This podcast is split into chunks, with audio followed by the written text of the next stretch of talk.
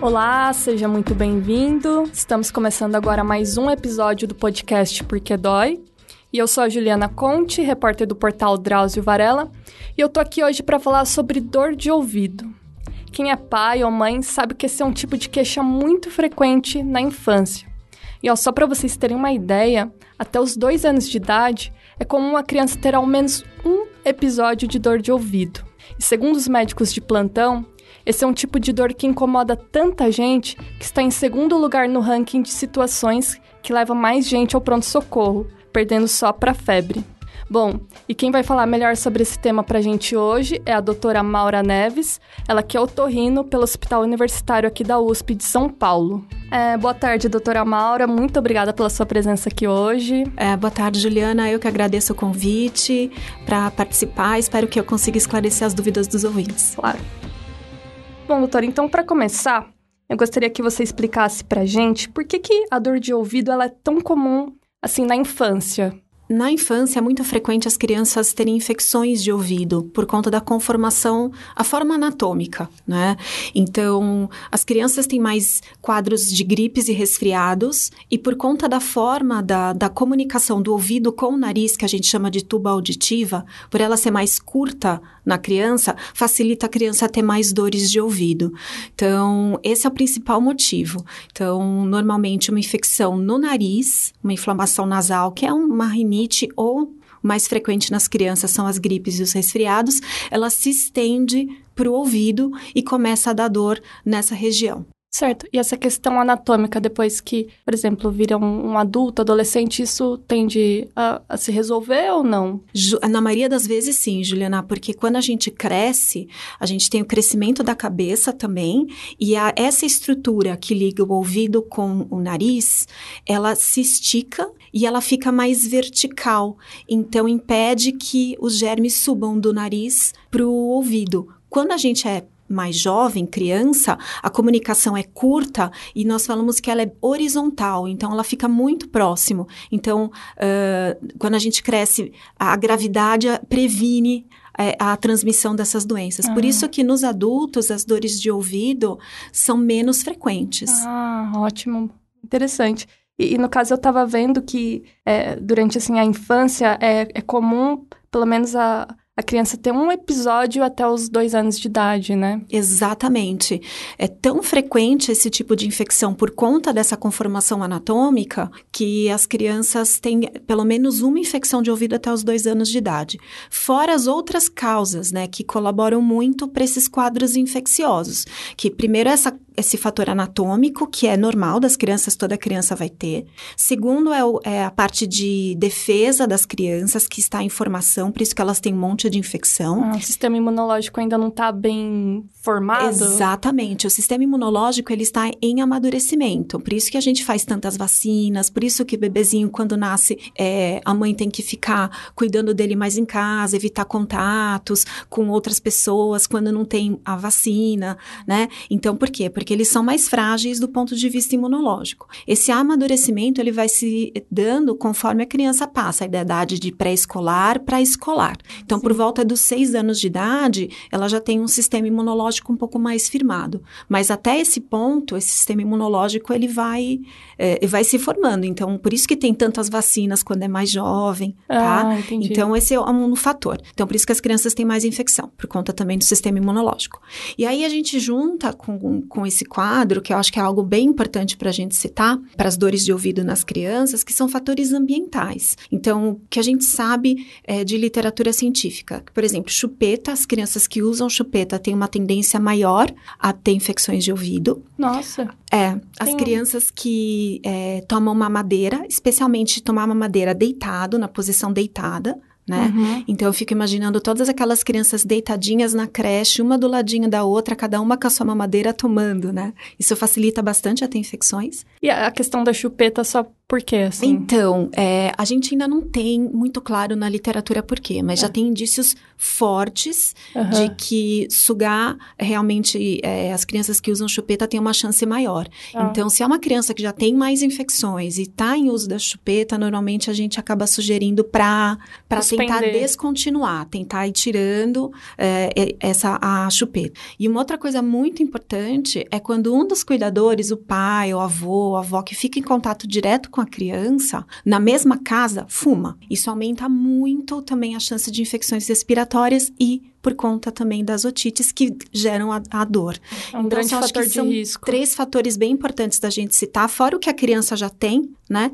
Que é a chupeta, que são hábitos, né? O tabaco uh, do cuidador, a chupeta e a mama, mama deitado. Vamos saber. Doutora, então, essa a gente pode dizer que a dor de ouvido essas infecções, elas são consequência, de repente, de uma gripe mal curada da criança, ela pegou um resfriado, alguma coisa, e aí aquilo foi evoluindo ou, ou é uma infecção diferente? Ela pode ser uma infecção diferente, ela pode começar só no ouvido, isso também pode acontecer, mas quando ela tem um quadro gripal, uma infecção né, prévia, uhum. é, fica é, tem uma chance maior disso acontecer. Então, pode ser imediatamente junto com o quadro gripal ou alguns dias após.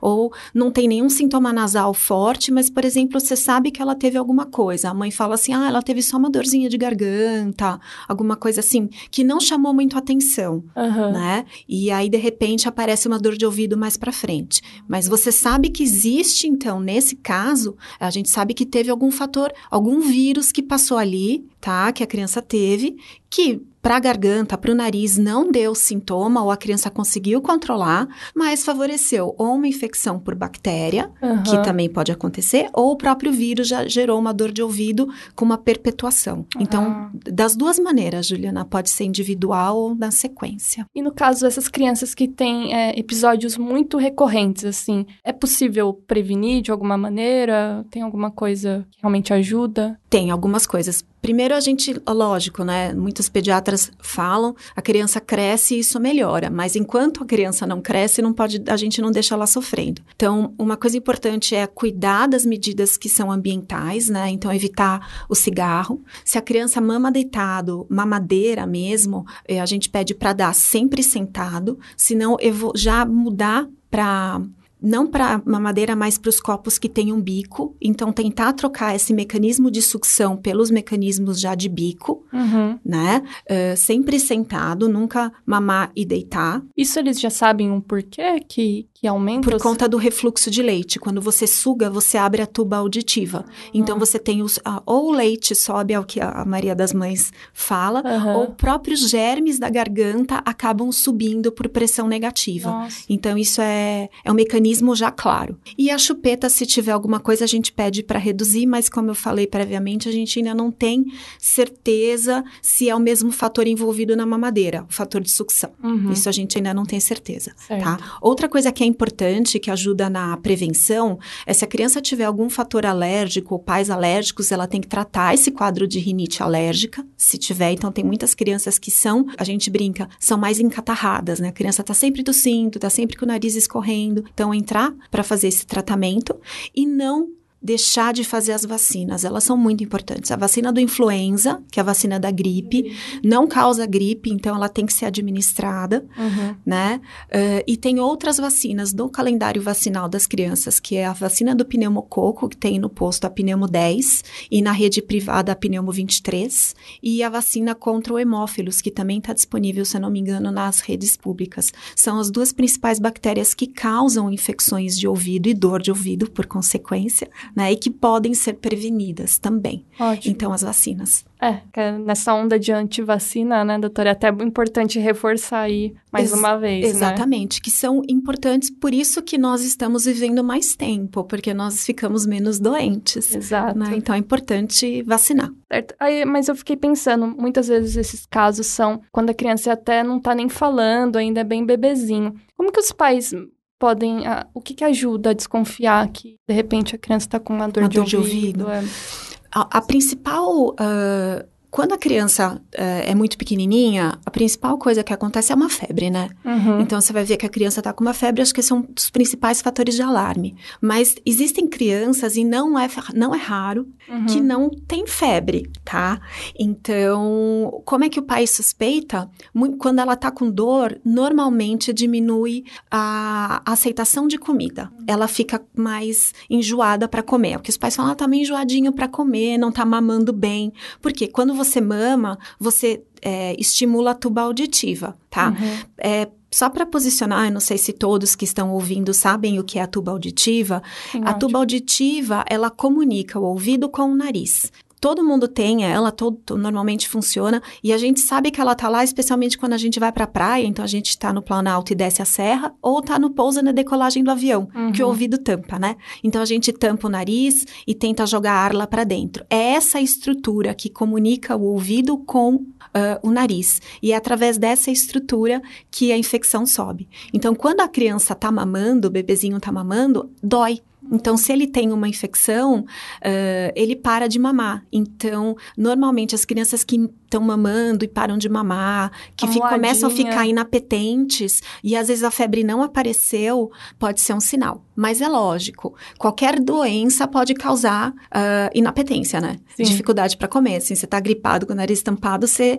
Então, é uma possibilidade. Se não, outro sinal vai ser só o médico mesmo olhando o ouvido. E como a gente sabe que a infecção é frequente, é uma das primeiras coisas que a gente olha, né? Suspeita olha, já. Ah, sempre. Uma febre na criança, uma criança pequena, você vai olhar garganta, você vai olhar o nariz, ouvido, uhum. pulmão uhum. e urina. Né, que são é, focos frequentes de febre na criança. Então, o ouvido é muito frequente. Então, uma das primeiras coisas que a gente olha. Certo. E normalmente vocês colocam aquele... O otoscópio, isso. isso. Aí ele fica meio... tá inflamado a região, isso... Isso, exatamente. A gente consegue, com o otoscópio no ouvido, a gente vê o tímpano, uhum. e aí a gente vê se ele tá avermelhado, inchado, diferente da cor normal dele, que é uma cor, parece uma pérola, ele é branquinho, brilhante. Então, a gente vê uma cor diferente. Nessa, isso aqui mostra que tem uma infecção ou uma inflamação.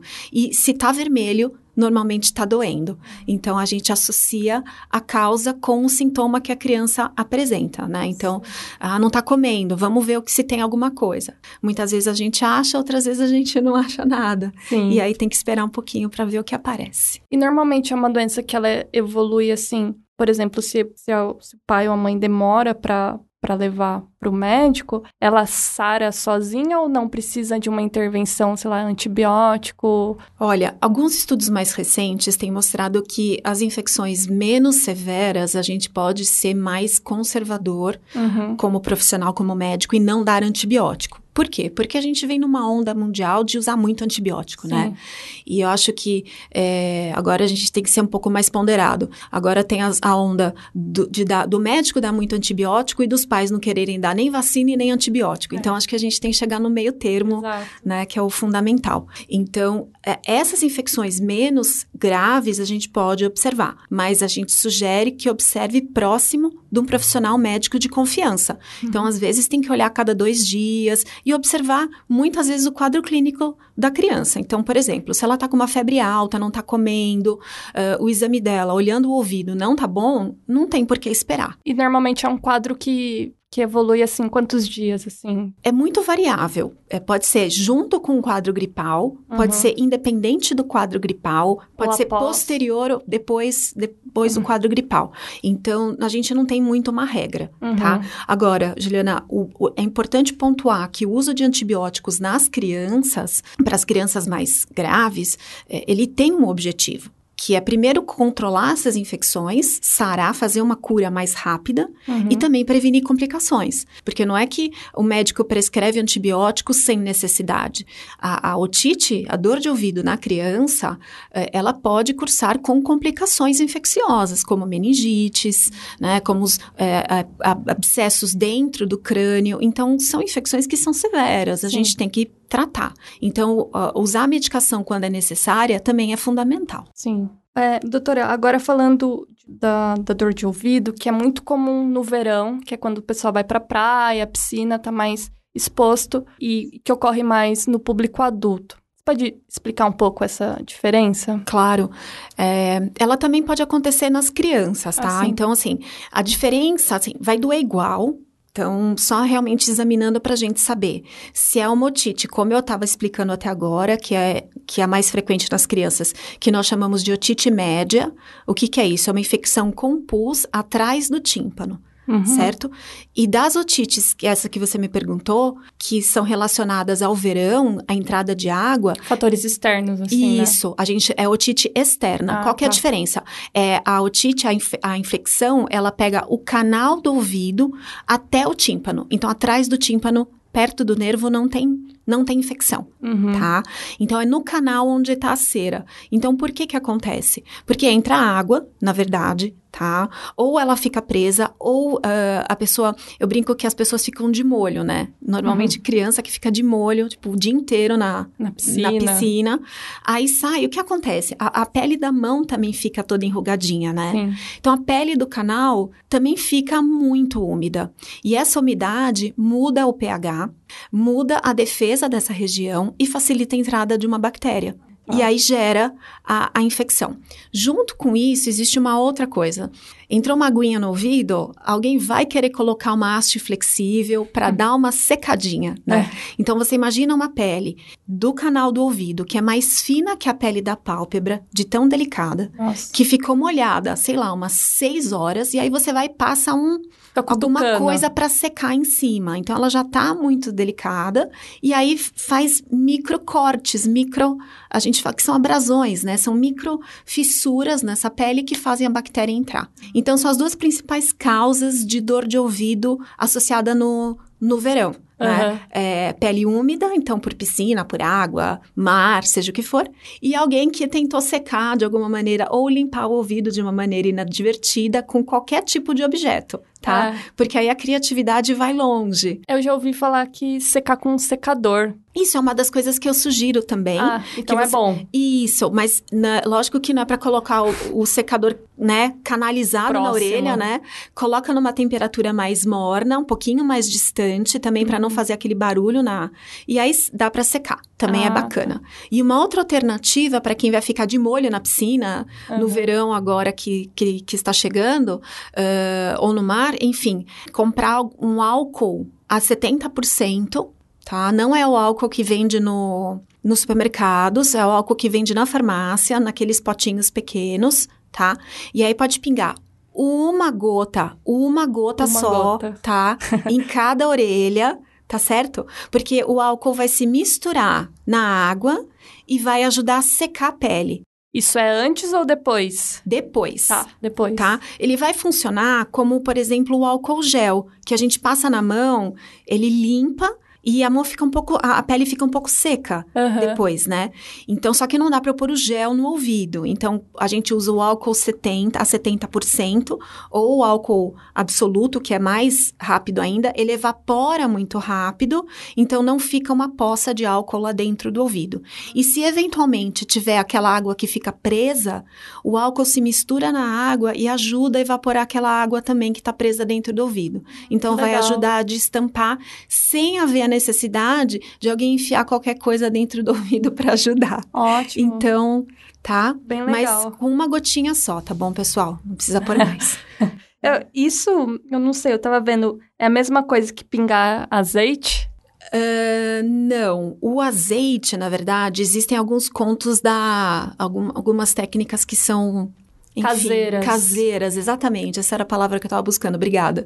É, de colocar algumas coisas no ouvido. Uma delas é aquecer o azeite e colocar no canal do ouvido quando tá com dor. Tá? Então, qual que é o objetivo disso? É reduzir a dor. Então, ah, a gente sabe que quando você tá com dor de ouvido e você aquece o ouvido, a dor tem uma tendência de diminuir. E diminui mesmo Tá. tá? É por sensibilidade. Por isso que quando a gente tá com dor de ouvido, a primeira coisa que a gente faz é pôr a mão no ouvido. Então você cobre, porque você abafa e aquece. Uhum. E é muito frequente a gente chegar no pronto-socorro, assim, no, no hospital. Quem tá com dor de ouvido é verão e tá com o gorro de frio porque tá com dor de ouvido, porque verdadeiramente o ouvido dói muito. Muito sensível, Exato. Né? Então, por isso também que quando tá no inverno, a vovó fala: "Ah, vai põe um gorro, menino". Tem tá, vai tomar um golpe sentido. de ar e vai ficar com dor de ouvido. É por conta do ar gelado. O frio realmente ele exacerba essa percepção de dor e pode realmente dar dor de ouvido, tá? Então, quando você aquece, isso melhora. Agora, as pessoas resolveram que aquecer pingando óleo quente no ouvido era uma boa ideia. E elas falam para mim que não, doutora, é só aquecer um pouquinho. Gente, óleo quente, pele sensível, dentro do ouvido, para mim são duas combinações que não combinam.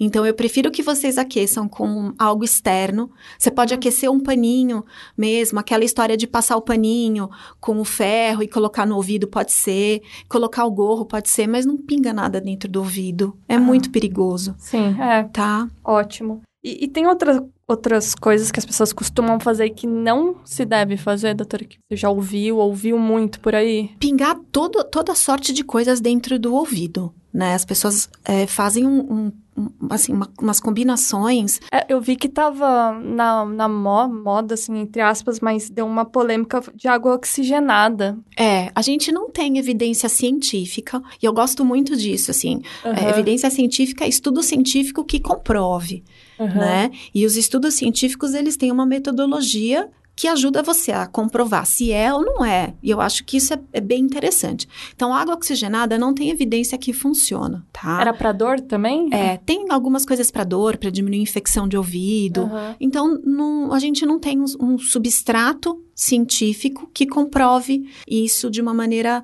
uh, consistente, tá? Uhum. Uh, tem algumas algumas pessoas na internet aí, tem alguns colegas aí que defendem isso, mas não é a nossa linha, a nossa linha de pensamento dentro da, da medicina alopática, uhum. tá? Uma outra coisa são os azeites, óleo, é, pessoas pondo vinagre, leite, é, eles colocam Qualquer todo, líquido, toda né? coisa que é líquido pinga dentro do ouvido. Então, primeiro, não pingue nada nos seus ouvidos. Então, tá? E segunda coisa, não coloque nada dentro do ouvido né? São as duas coisas que, que eu básicas. falo. Básicas. É, um professor meu, uma vez, era um senhor bem é, de idade. Eu perguntei para ele assim, professor, né? Eles é, os pacientes falam que tem muita coceira no ouvido, tal. Ele falou assim, Maura, fala para os pacientes usarem o cotovelo para coçar o ouvido.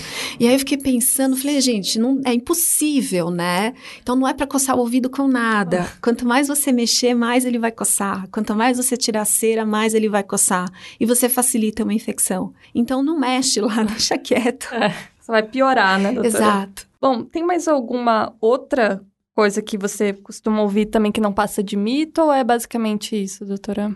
Eu acho que é, é basicamente isso. É, nos adultos, uma coisa que é bem importante, que causa muita dor de ouvido, é dor reflexa, né? Dor que, que anda para o ouvido. Então, uma dor de dente pode andar para o ouvido. Ah, tá. tá. Pessoas que usam um aparelho ortodôntico, que aperta às vezes o aparelho, começa a ter uma dor de ouvido. Na verdade, é porque você muda a posição dos dentes, você muda a mordida e isso pode dar dor. Tá. tá? Então, além da dor de garganta, dor, dores de dente, então infecções dentárias, o aparelho dentário e problemas de mordida, que podem dar dor de ouvido também. Então. São tipo umas causas secundárias, assim? São causas secundárias. Então, muitas vezes a pessoa fala assim: ah, tô com muita dor de ouvido. Aí você olha o ouvido, não tem nada. Aí você tem que a gente começa a procurar outras causas. Então, vai ver se tem algum dente, alguma afta dentro da boca que pode causar dor, uh, usam, se usa aparelho. Pessoas que usam prótese dentária, a dentadura, às vezes ela fica meio frouxa depois de um tempo, começa a forçar e também pode dar dor de ouvido. Então a gente tem outras causas também fora do ouvido que podem dar dor no ouvido, tá? Também isso é importante. Doutora, não sei se tem relação, mas eu já ouvi falar, tenho conhecidos que comentaram que depois, assim, por exemplo, de é, uma viagem de avião, sente aquele aquele desconforto, só que de, mesmo, sei lá, dois, três dias continua o ouvido meio tampado, doendo. Isso, isso é comum? É, isso realmente pode acontecer. Na maioria das vezes que a gente tem um pouso ou uma decolagem, a gente tem uma variação de pressão do ambiente. Então, o ouvido ele precisa compensar. Como é que a gente faz isso? A gente faz isso muito ativa, ativo. Então, a gente engole saliva, ou boceja, ou assopra chupa o nariz, chupa uma bala. Então, isso é você abrir a tuba auditiva e deixar o ar entrar e ela compensa a, a variação de pressão do meio externo. Isso acontece então, quando tá, o, o avião está decolando ou pousando, ou quando a gente está descendo, indo de carro para praia, então a gente está existe uma variação de pressão, e também pode acontecer com os mergulhadores, por isso que eles têm que descer devagar quando eles fazem mergulho com cilindro, né? Então, é, desce a cada é, 10 metros, sempre tem que parar para poder fazer a compensação do, do ouvido, se é um mergulho mais profundo. Normalmente, se a pessoa não tem, não tá com nenhum sintoma no nariz, não tem rinite, não tá gripado, uh, na maioria das vezes ela vai ter essa sensação durante o voo e quando pousar, pode ficar um pouquinho tampado, mas o ouvido vai se recuperar, porque a pessoa tá saudável, tá? tá? Agora, se ela tem qualquer problema, então, ah, eu voei, eu tava um pouquinho resfriado, meu nariz estava meio tampado, ou o meu nariz estava escorrendo um pouco. Então, a gente sabe que tem uma inflamação no nariz que se estende para a tuba auditiva. Então, a chance dela funcionar, adequada, é, funcionar de maneira inadequada, ou seja, não conseguir é, desentupir o ouvido, é maior, tá? Então, nesses casos, existe uma chance maior de, de, acontecer de depois que o avião pousar, ficar um tempo com o ouvido tampado. E aí, nesses casos, se ele não destampar espontaneamente, pode ser só uma inflamação que às vezes vai se resolver sozinha, tá? Pode ser que tenha uma infecção mesmo, e aí o ouvido realmente, além de ficar tampado, começa a doer. E aí eu preciso de uma intervenção com um remédio, tá? No caso dos mergulhadores, pode acontecer essas duas coisas que eu falei antes, e além disso, por conta da água, é, no caso dos mergulhadores, pode molhar um pouquinho a cera que tem no ouvido para proteger e essa, essa cera Obstruir. acaba entupindo. Então ele fica com essa dificuldade de compensar também na hora que ele está é, mergulhando ou subindo do mergulho e depois fica tampado com dor. Então aí não tem alternativa, eu tenho que realmente olhar para saber o que está acontecendo, ver o tímpano, se tem cera na frente a gente remove, ver como está o tímpano, se ele está branquinho, bonitinho do jeito que a gente é, gosta ou se ele está avermelhado. E aí realmente fazer o diagnóstico diagnóstico e o tratamento correto. Feito, doutora. Bom, eu acho que, que é basicamente isso. Deu para tirar bastante dúvidas sobre o tema. E, bom, agradeço mais uma vez pela sua presença e até a próxima. Muito obrigada, Juliana. Obrigada pela oportunidade. Até uma próxima. E esse foi mais um episódio do Porquê Dói. E para quem ainda não sabe, dentro do site Drauzio Varela a gente ainda tem mais dois podcasts. Primeiro é o Entre Mentes, que é só sobre saúde mental, e o Drauzio Cast, que são áudios que o Dr. Drauzio gravou ao longo da carreira. Vale a pena conhecer também. Obrigada e até a próxima.